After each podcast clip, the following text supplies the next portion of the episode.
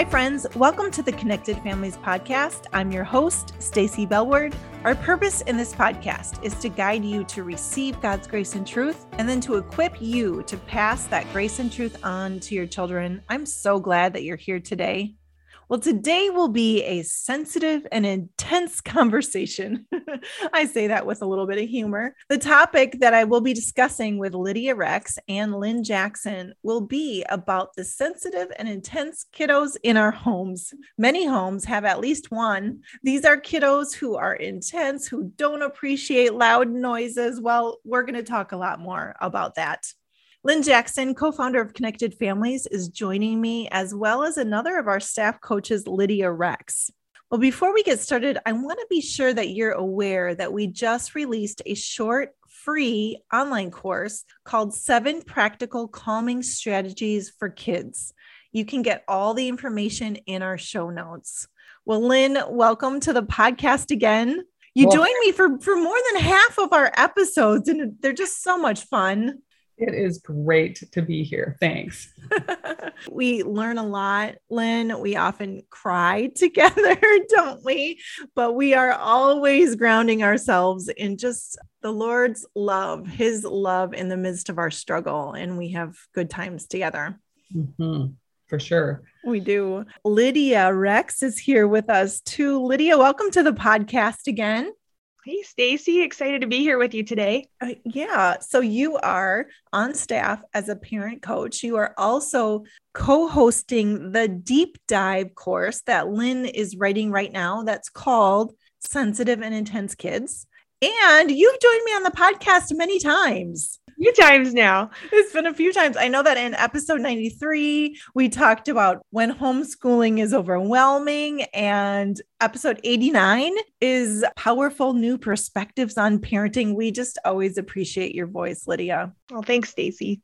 Well, Lynne and Lydia, we are going to hear both of your stories today about why you're uniquely able to speak about sensitive, intense kiddos. Um, but I want to just start off with kind of laying the groundwork a little bit and ask you the question what do we mean by the term sensitive and intense? Is that an official label? Is it a medical term? Is it an IEP that schools give? Lynne, could you start off by just explaining the term? No, it is not an official term or a medical one or IEP or anything. And that's on purpose, just because we want parents to be able to think through just a neutral way of looking at these kiddos that are struggling more and oftentimes it just describes it well to say they're they're sensitive. They're a little more sensory sensitive. They may think more deeply. And you just have a sensitive awareness of emotions and people around them and more reactivity. And then just that intensity too of big feelings and big struggles and just strong reactions and so those aren't bad things. They just are neutral character qualities that we can develop over time. So it's a catch all for these kids that are just sort of bigger than life. bigger, bigger than life. Yeah. Lydia, what would you add to that? Yeah, I love how you describe that bigger than life. I describe my sensitive, intense youngest as he is just the most incredible, wonderful little person in the spiciest package I ever met. Day to day life is spicy, it's just intense. There's big feelings and just kind of those extra layers of complexity to a lot of things. So I know that parents are like, hmm, they're always wondering, oh, is my child sensitive and intense? And how do I know? So I wonder if you could just talk more about what that looks like. You said spicy, but let's get really specific and practical. What does that mean in daily life? Well, oftentimes, you know, meal times are tough. Bedtime is tough. Potty training is more difficult. You look at you know other parents and other kids and then you look at your child and you think well why is this so hard for us? is what i was thinking a lot. You know the sensory sensitivities that Lynne talked a little bit about you know they their clothes are uncomfortable. They don't like to be touched or they're touching everything. They're bouncing off the walls. High energy level are some of the things that i think we commonly see Sure, just bigger reactions to anything, you know, like auditory things, big reactions to what we would perceive as small sounds, over or underreactive to hot, cold, or pain. You know, it's like the bath temperature has to be perfect. They overreact if, if someone bumps into them because they feel like they've just been assaulted. you know, just lots of things like that, that they're just wound more tightly than other kids and they react in bigger ways. And we look at and we call it, oh, that's an overreaction. But actually, that's maybe a pretty appropriate reaction based on how things felt to them. Because our mm-hmm. sensory processing system has a lot of work to do. It's very complicated. We have to dial down or ignore what's unimportant, dial up and focus on what's important. We have to coordinate that between different sensory systems so that it makes sense. And then we have to label it with emotional tags and decide if it's a something to remember. So it's very complicated yeah. and easy for these kids to just be bombarded by sensory sensations that are overwhelming and they can't adjust those dials well. And what it often looks like is a lot of misbehavior. I had a, a family that started coaching recently and their belief that they struggled with was this kid is ruining our family mm. the big outbursts the anger the aggression and and that can often be a way that it feels as well as is this behavior is just too much. It's way out of proportion. This mm-hmm. child is taking all our energy. The others aren't getting mm-hmm. any. They're ruining my vacation because mm-hmm. the transition and the change. Mm-hmm. Right. If there's conflict in our family, it's usually this child and someone else. Yes. Well, I know that Lydia, you've already mentioned you have a sensitive and intense, spicy child in, in your family, and Lynne, you and Jim do too. And so I wonder, like, how did you know that you had a sensitive and intense child? That's another, you know, this is a question that parents are asking. Like, is this a spectrum? Like, how do I know this is a thing and it's something we're dealing with and not just developmental or a normal stage? Can you talk more about that? Our oldest son was initially very calm kid, but then his little sister was often stressed and distressed and just seemed very upset about typical things like would try to crawl off the diaper changing table. because she hated it. And there was a day that she was in between our bed and our dresser, and she was banging her head just to try to calm herself down. So I pulled her up on top of me and I thought, okay, you want big, intense input? I'll get you some. And so I started pounding her back. I mean, not abusively, but yeah, vigorously. And she fell asleep on me pretty quickly. Mm-hmm. And so then I'm like, okay, this isn't typical.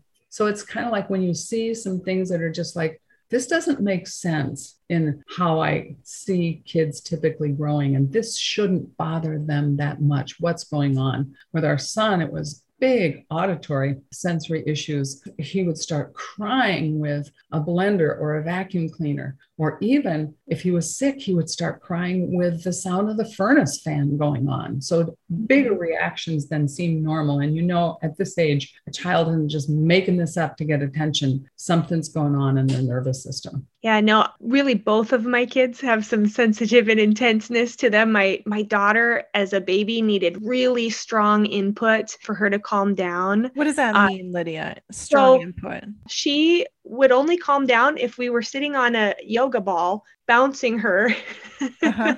or wearing her in a really tight baby carrier where she was kind of swaddled to my chest. She just craved that deep pressure, the movement. She was one of those babies you couldn't sit down with her very much. She wanted to be moving, she needed to be having those sensations to calm. So, and then, you know, my son, sensitive in different ways, constantly moving. I think I didn't sit down for a couple years of his life.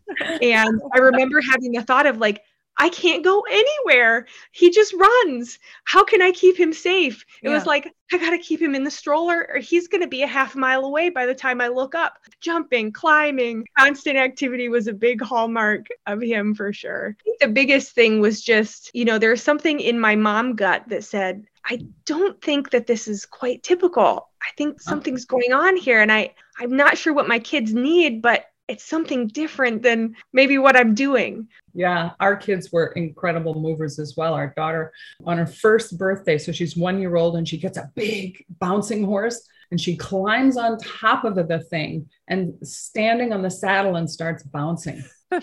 and our son was so active when he was about one we had to strap the maybe 18 months we had to strap the chairs to the table so we didn't pull them over to the counters and start climbing everywhere I shared that one time, and a coaching client said, Oh my gosh, I've done the same thing.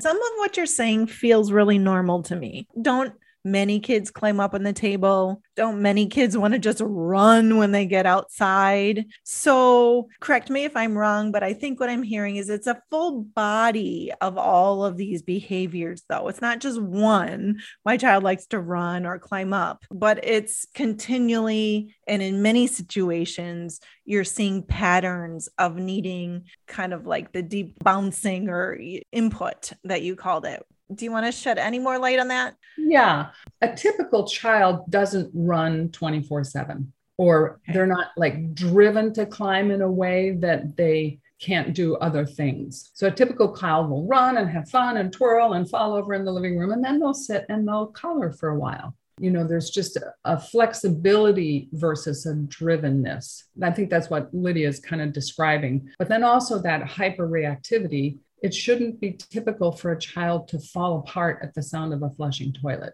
You usually see clusters of these symptoms. And a key issue is if it starts interfering with daily life, then yes. you know you've got a problem. That seems to be really key if it's interfering with daily life, then it needs more attention. Good. Okay. Will you talk about your own awareness? It sounds like you started to have some clues early on on diaper changing tables. And I don't know, back in my day, it was the baby Bjorn. That's what we all had when you held the baby close to you and you wrapped them like almost, you know, swaddled them right onto your chest. What else were clues in your awareness of this journey with your children? One was just the loudness of my one child. And that developed a little bit later in school age, but he actually had therapy for vocal nodes because he was always so loud. So he just needed to dominate that auditory overload with his own stuff. That was a clue. And just his agitation level was really high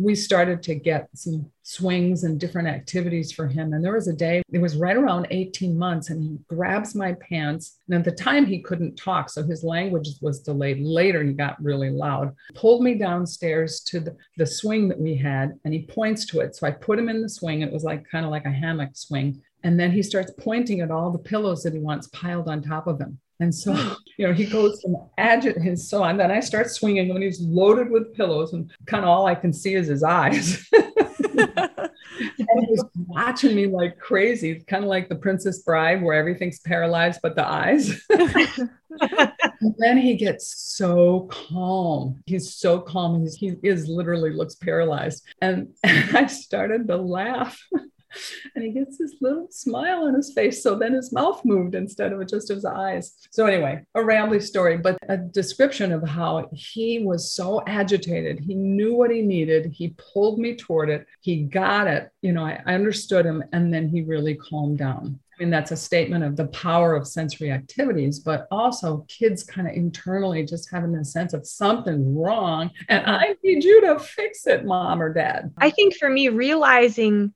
this legitimately is hard for my child. Like mm-hmm. potty training. It's not just that they're a really tough kid to potty train. It's not just that they really don't want to be potty trained. This is hard for them to read their body's cues. It's yeah. hard for them to be sitting in, in their high chair. For me, was really recognize this isn't just about their behavior. This is something that is actually really hard for their brain mm-hmm. and their mm-hmm. body for some reason. And I think that's when I started to realize, oh, yeah, that's what this is. It's so common for parents to think, oh, they're just trying to jerk my chain or they're trying to get attention. And other people tell them, you just got to double down on this kid, which increases their stress and anxiety and makes everything worse. And then that's just this frustration and stress cycle in a family mm-hmm. where the parents are fighting more and more to try to get control of this child with good intention. And the child is reacting like, no, this is threatening. I, I'm overwhelmed and you're coming at me with these demands and these consequences, and I just can't handle it. So I'm so in the parents' shoes in this episode. And I just know parents are wondering how do I know if I need to start pursuing this, learning more about it,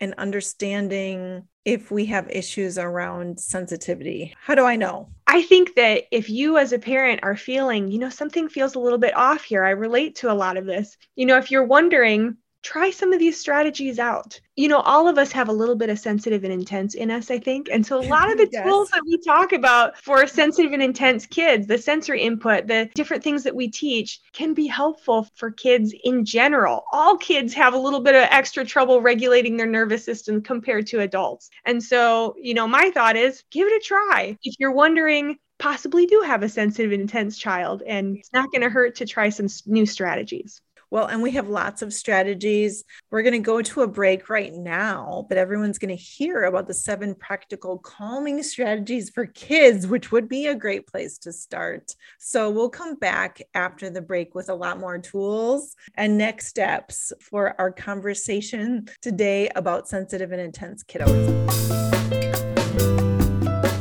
Do you have one really intense child or a couple? Almost every family in the Connected Families community has at least one child who is more sensitive and more intense than the other kids. Often, what worked for your other kids doesn't seem to work for this intense child. Well, don't pull your hair out in frustration or try to force a square peg into a round hole. Some kids are different. It's a game changer when you learn some new parenting skills and can truly understand and empathize with your sensitive and intense child.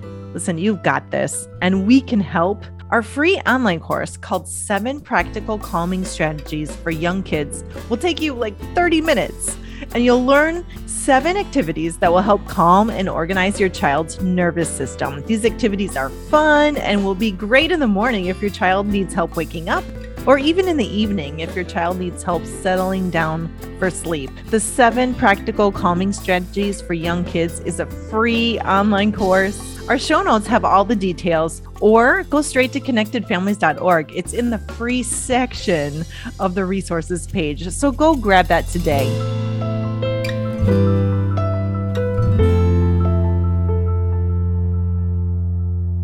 All right, we are back after the break. And, you know, something that you said, Lydia, at the beginning, you said that there was a coaching family that came to you and they were so discouraged. And they said, This child is ruining our family. And I, I just like my heart breaks for that family. They're struggling. And so I think that there's a lot of families as they hear your stories, Lynne and Lydia, and they hear all these things and they're like, yes, this is happening in my home. And they are struggling too. And so my question is, what does the future look like for these spicy kids, the ones that are struggling, and where's the hope? There is so much hope for these parents. And I say that both from a research standpoint, but also from watching families for 20, almost 30 years now, and seeing that these sensitive, intense kids, when they when parents are equipped to know how to guide them well and bring out the best in them, they just can become amazing young adults. Um, and there's actually monkey studies about that, that the monkeys, the little baby monkeys that were the most aggressive and, and sort of initially socially isolated or whatever, when they had nurturing parents, nurturing mothers, those monkeys by and large became leaders in the the monkey pack or whatever monkeys are called. yeah. that's just so much hope when you see this intensity in your child. It's like that's a God-given gift that can be developed. These kids often they're either like really energetic go-getters or sometimes they're really deep thinkers. But in either case, God can use that. It's like our younger son, the one that was climbing everywhere. He has so much energy to and he loves to serve. And our older two tend to be more in the deep thinker realm and super creative. And god has used those gifts as well to to really be a blessing. These kids just have a i think naturally a deeper potential for compassion. And lydia i know you've had some thoughts about that. When we have families come to us for coaching they fill out a little information and goals form. And one of the questions that we ask is what does your child do well? And over and over and over I see parents describing their their intense child with things like he's the first kid to notice another child having a hard time. They love so big. This child is so caring, extremely creative. She forgives other people when they don't handle things well. Over and over, families who have a sensitive child, there are some really deep, amazing, wonderful gifts that that child has. Mm-hmm. At the same time as they have some really challenging behaviors. And so, looking at that potential there, and certainly we can look at some of our favorite biblical characters. And I think that many of them were very sensitive and intense. So, yes. you know, you look at your Peter and Paul and Moses and and these people, and the Lord saw, you know, who they were and the mm-hmm. amazing potential in them. Yeah. And so that is, you know, what we can step into as parents is seeing some of those really really incredible, intense things about intensity is not a bad thing. Being sensitive is not a bad thing. In, in fact, those are amazing gifts. Sure. It's just tough to parent these people in the little years. Yeah. Right. oh yeah. man, I love that. Say that again, Lydia.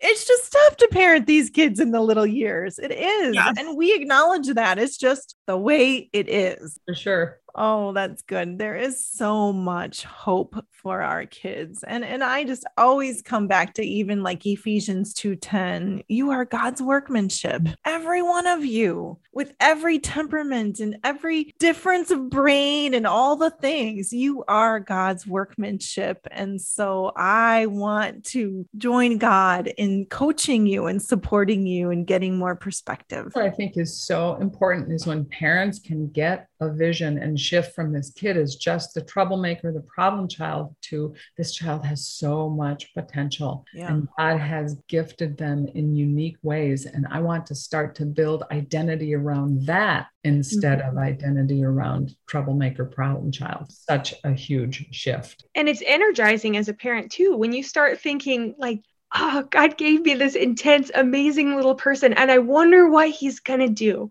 Instead of thinking, oh my goodness, I got to keep this kid out of jail. You know, I got, a huge perspective shift and one that brings hope and peace and, and some confidence too. I would imagine too that in the stories that both you, Lynne, and Lydia talked about. So, Lynne, you talked about your daughter and you started really pounding her back a bit, and that it, that was very calming. And Lydia, you talked about the swaddling the baby tight. When you found those things and they were like light bulb moments, I can imagine that was very hopeful. Oh my goodness. Yeah.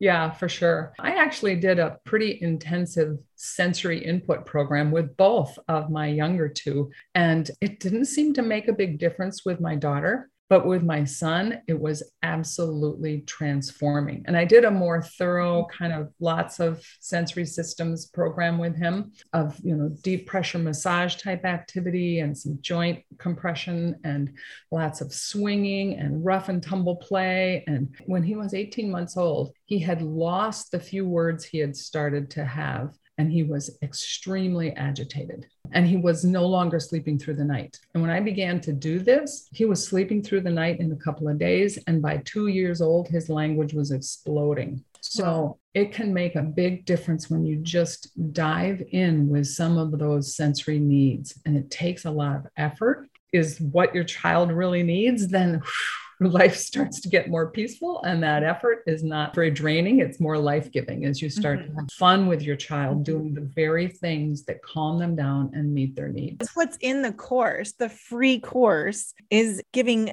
techniques that you've done with your kids and your clients because you're an occupational therapist Lynne.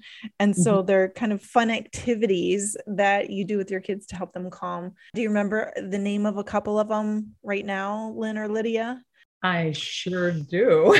I bet you do. Like they, they have fun names like sandwich and yeah. You start with what your kids' favorites are, and then I'll quick fill them in. oh, Eric loves the the giant hands, the giant steps climbing up his back and sliding down. He really likes that one. So he um, lays down, and you use your hands like yep, feet, kind of on kind of step up his legs and back, and then slide down. He likes the vacuum cleaner, the bowling ball. There's one where you're pretending you're squeezing them like a tube of toothpaste and we always laugh about oh the toothpaste coming out of your eyeballs or your ears today. Yeah it's just it's playful stuff. But yeah. so calming to their nervous system. So mm. i'm sure that for families these bring hope. It's like wow it's connection that they maybe haven't had in their daily life you know through all the chaos. It's connection and then it's calming. Yeah. You know think about how we connect with an infant. It's very sensory based and it's joyful and there's not a lot of language. and so it goes back to just really deep bonding needs in kids when they're having fun, receiving really pleasant, calming input from a parent, and there's just, you know, fun interactions and laughter and eye to eye contact and all those things. It can be an endorphin boost mm-hmm. for both parent and child in those really stressful times of parenting. Well, we've mentioned it a couple of times. That course is definitely a great place to start the free course. But I wonder where else would you suggest parents to get started? You know, I think it's really important to start with some adjustment of expectations, right? Mm-hmm. Because if some things are legitimately harder for my child and also legitimately harder for me as a parent of an intense child, it's okay to change the expectations for your family. It's okay for you to not be the one to volunteer for all the things right now. It's okay if your child is up and down at the dinner table. Stepping back from some of our expectations and goals for our family and adjusting to that, that to what's a what's a challenge that's right for my family mm-hmm. i think was really important for me to just have that grace of like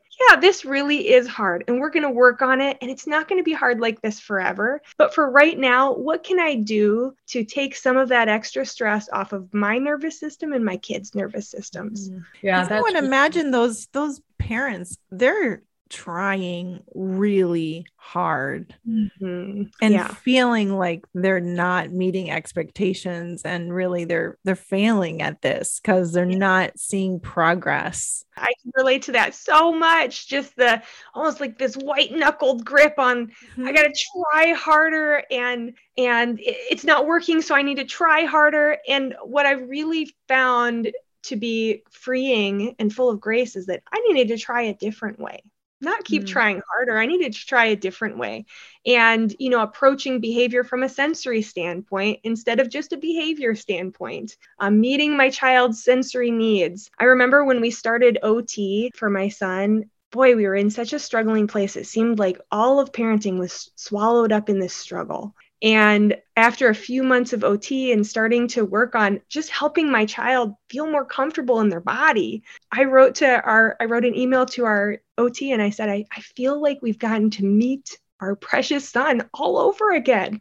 Mm. Like, I feel like I'm getting to have this relationship with him that I really wanted some of that struggle is just starting to let up. And it was because we were caring for his sensory needs and and not just focusing on the day-to-day struggles of the behavior element. Very mm-hmm. powerful. Of the need to be shiny and embracing what can i do to help my child where they need it most and connect with their hearts wow thanks for sharing that lydia mm-hmm. Well, what are some key needs of parents who have sensitive and intense children? Because we've said it, it's a struggle. This just is a challenge. Certainly, starting with grace for yourself, like Lydia was talking about, and just the mind shift of I'm really going to go below the surface here and learn to reparent and to embrace how God has showed up in our family and not be ashamed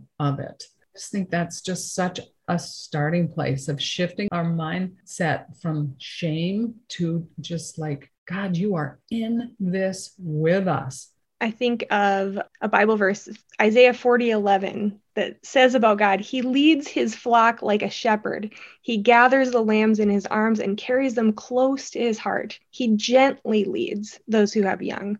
And I, I think if we can just get a hold of just a little bit of God's heart for us and our intense kids, I think he is just full of joy mm. when he sees these little humans that are so very human, so very intense. Like this is some of the beauty of how God created us is to be vibrant personalities. And I think I think God looks at our intense little ones with such a big smile, mm-hmm. with this confidence of like I created this beautiful little person. And I think there's so much freedom and grace for us as parents of like this is good Mm-hmm. Intensity and sensitivity is good.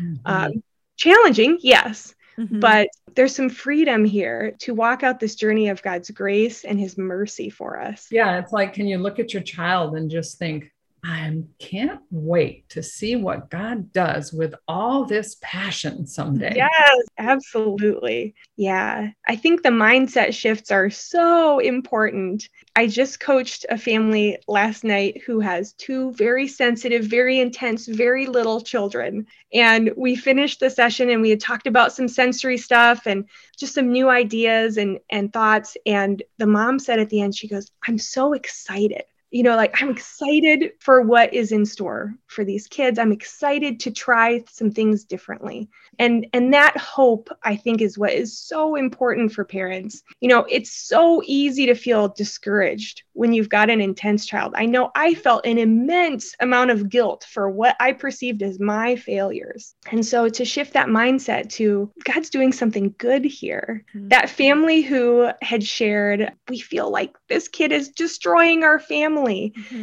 And they were able to shift their mindset and start to think about what is God's truth about this child and about our family. Their belief that they identified their grace filled truth to hang on to was this child is God's gift to us for healing.